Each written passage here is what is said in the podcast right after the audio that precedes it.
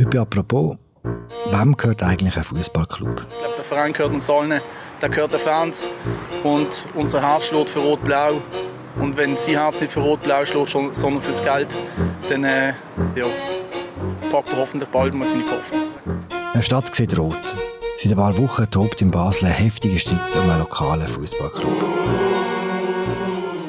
Der Präsident Bernhard Burgner ist bei den Anhängern in Ungnade gefallen.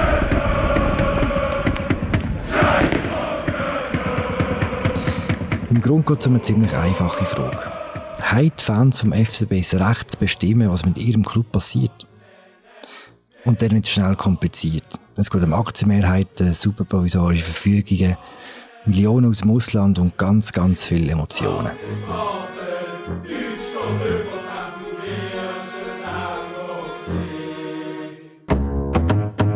Über das reden wir heute bei Apropos im täglichen Podcast vom Tagesanzeiger und von der Redaktion Tamedia.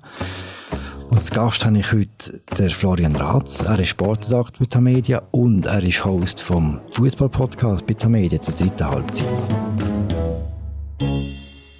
Sali Florian. Sali Philipp. Sag, wie viele Stunden habt ihr in eurem Fußball-Podcast schon im FCB und dem Riesenstreit gewidmet? Wir sind ja schon ein paar Sendungen voraus, von dem her Stunden, Stunden und Tage. Ich bin, weil wir das ja alles total spontan aufnehmen hier und ich nicht weiss, was du für eine Frage stellst zum Einstieg, schnell zählen. Ähm, wir haben also von unseren 86 oder sind es schon 87 Folgen, sind also 20 mit FCB-Menschen im Titel und nur 9 mit IB-Menschen. Also das sagt, der FCB beschäftigt uns fast ein bisschen mehr als der Serienmeister.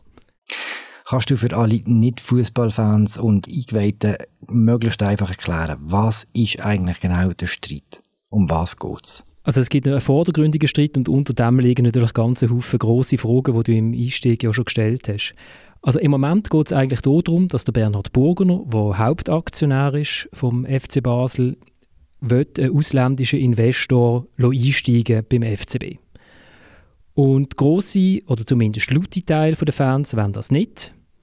Und das wäre eigentlich gar nicht das Problem von Bernhard Burgner. Sein Problem ist, dass er mit dem David Degen einen Minderheitsaktionär hat und dass er dem äh, Minderheitsaktionär, wo er ihm 10% von den Aktien verkauft hat, mehrere Optionen gegeben hat, wo ihn jetzt blockieren. Also das heißt, wenn der Bernhard Burgner will, seine Aktien an jemand anderen verkaufen dann kann es passieren, dass er plötzlich zum Minderheitsaktionär wird, weil der David Degen andere Aktien noch dazu kaufen kann.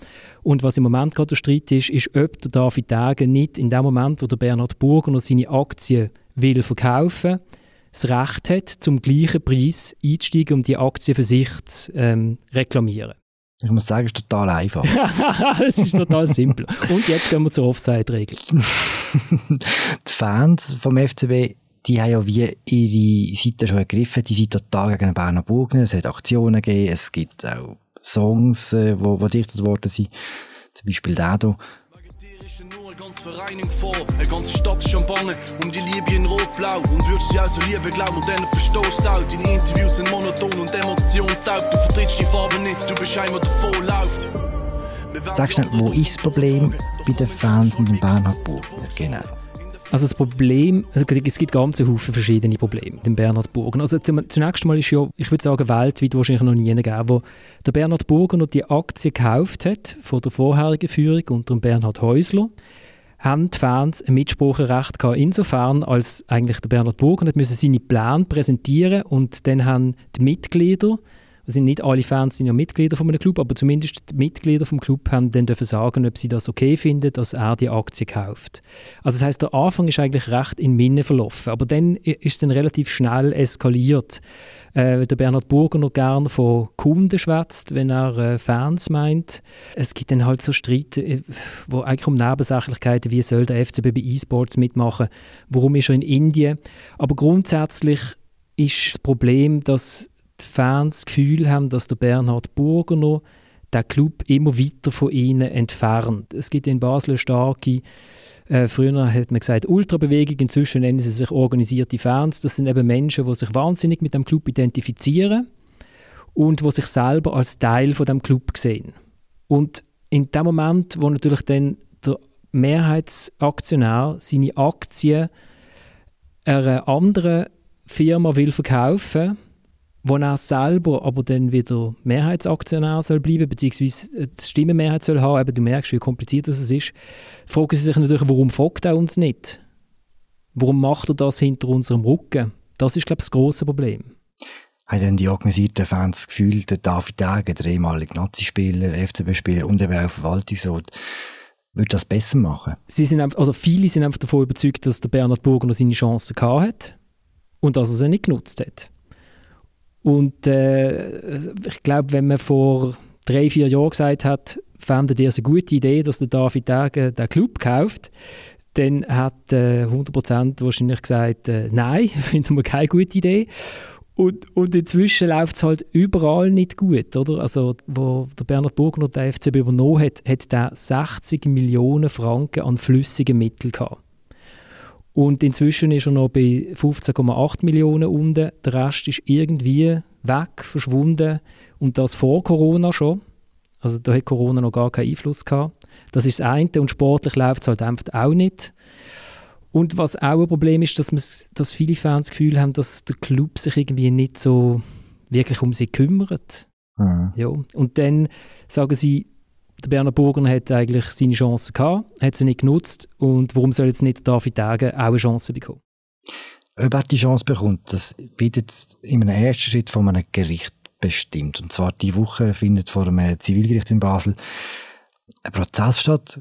Berner Burger gegen David Degen. Um was geht es dort ganz genau? Weiß man am Schluss dann, äh, äh, wem der Club gehört, wenn der Prozess fertig ist? Nein.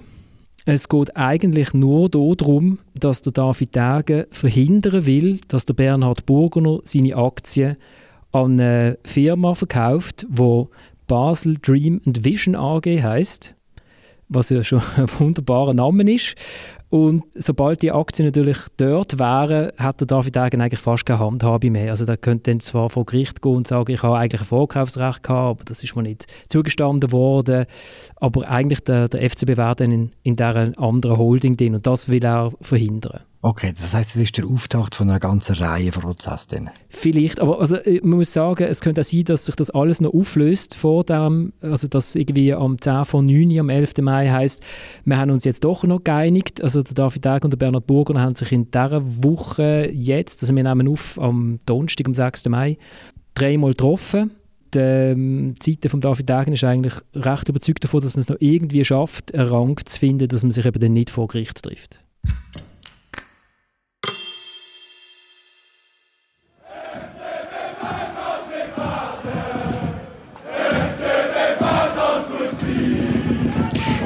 Gesagt hast, dass eine grosse Gruppe von Leuten eben den Club als, als quasi Teil von sich versteht. Ist das etwas, was die ganze Stadt bewegt oder ist das einfach eine Vorstellung, die man hat, wenn man von außen auf die Stadt drauf schaut? Ich glaube schon, dass das ganz viele Leute beschäftigt, ja. Und zwar nicht nur, weil es ja da mal äh, zwei Demonstrationen eigentlich gegeben hat in, dem, in dieser Causa. Das ist halt etwas, wo die Leute, wo die Leute darüber reden. Es ist, es ist halt die Plattitüde, der FCB bestimmt den Puls von dieser Stadt mit und zu einem gewissen Maß stimmt das.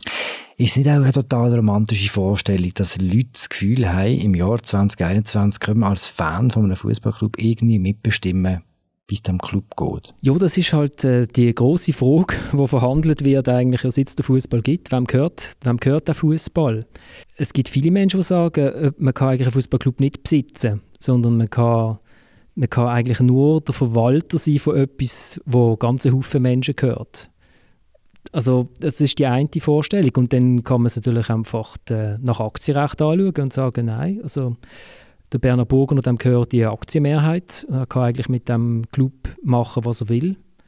Äh, das ist das, was ja im Moment äh, eigentlich europaweit äh, diskutiert wird. Oder in England gehen, gehen die Leute auch auf die Straße, weil sie plötzlich merken, ah, eigentlich können wir ja etwas machen, wenn wir uns mal für unsere Anliegen einsetzen.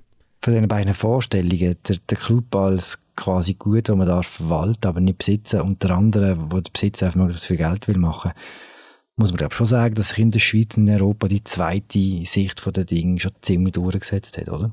Also gut, Geld machen in der Schweiz mit einem Fußballclub, das ist ja ein Witz, oder? Also das hat, das, hat der FCB mal geschafft und das hat IB jetzt geschafft vor Corona, aber im Schnitt macht das eine Mannschaft und der Rest verbrennt einfach Geld. Also in der Schweiz ist es insofern speziell, dass es gar nicht erlaubt ist, als Club in den höchsten zwei Ligen zu shooten. Man muss eine Aktiengesellschaft sein. Das hat den Grund, weil in den 90, also Anfangs 2000er sind ganz viele Clubs Konkurs gegangen, dann sind die sind die Namen verloren gegangen, man hätte wieder aus der Konkursmasse rauskaufen und so. Und dann hat die Liga gesagt, wir machen Aktiengesellschaften, das, ja, aber das ist eben, eben, da sind wir wieder da in, in den Details sind, aber das spielt in Basel mit. Das ist eine der grössten Ängste gewesen, wo ich damals gesehen an dieser, an dieser Mitgliederversammlung, weil natürlich haben die Clubs müssen, also die Clubmitglieder müssen zustimmen, dass es jetzt eine Aktiengesellschaft gibt.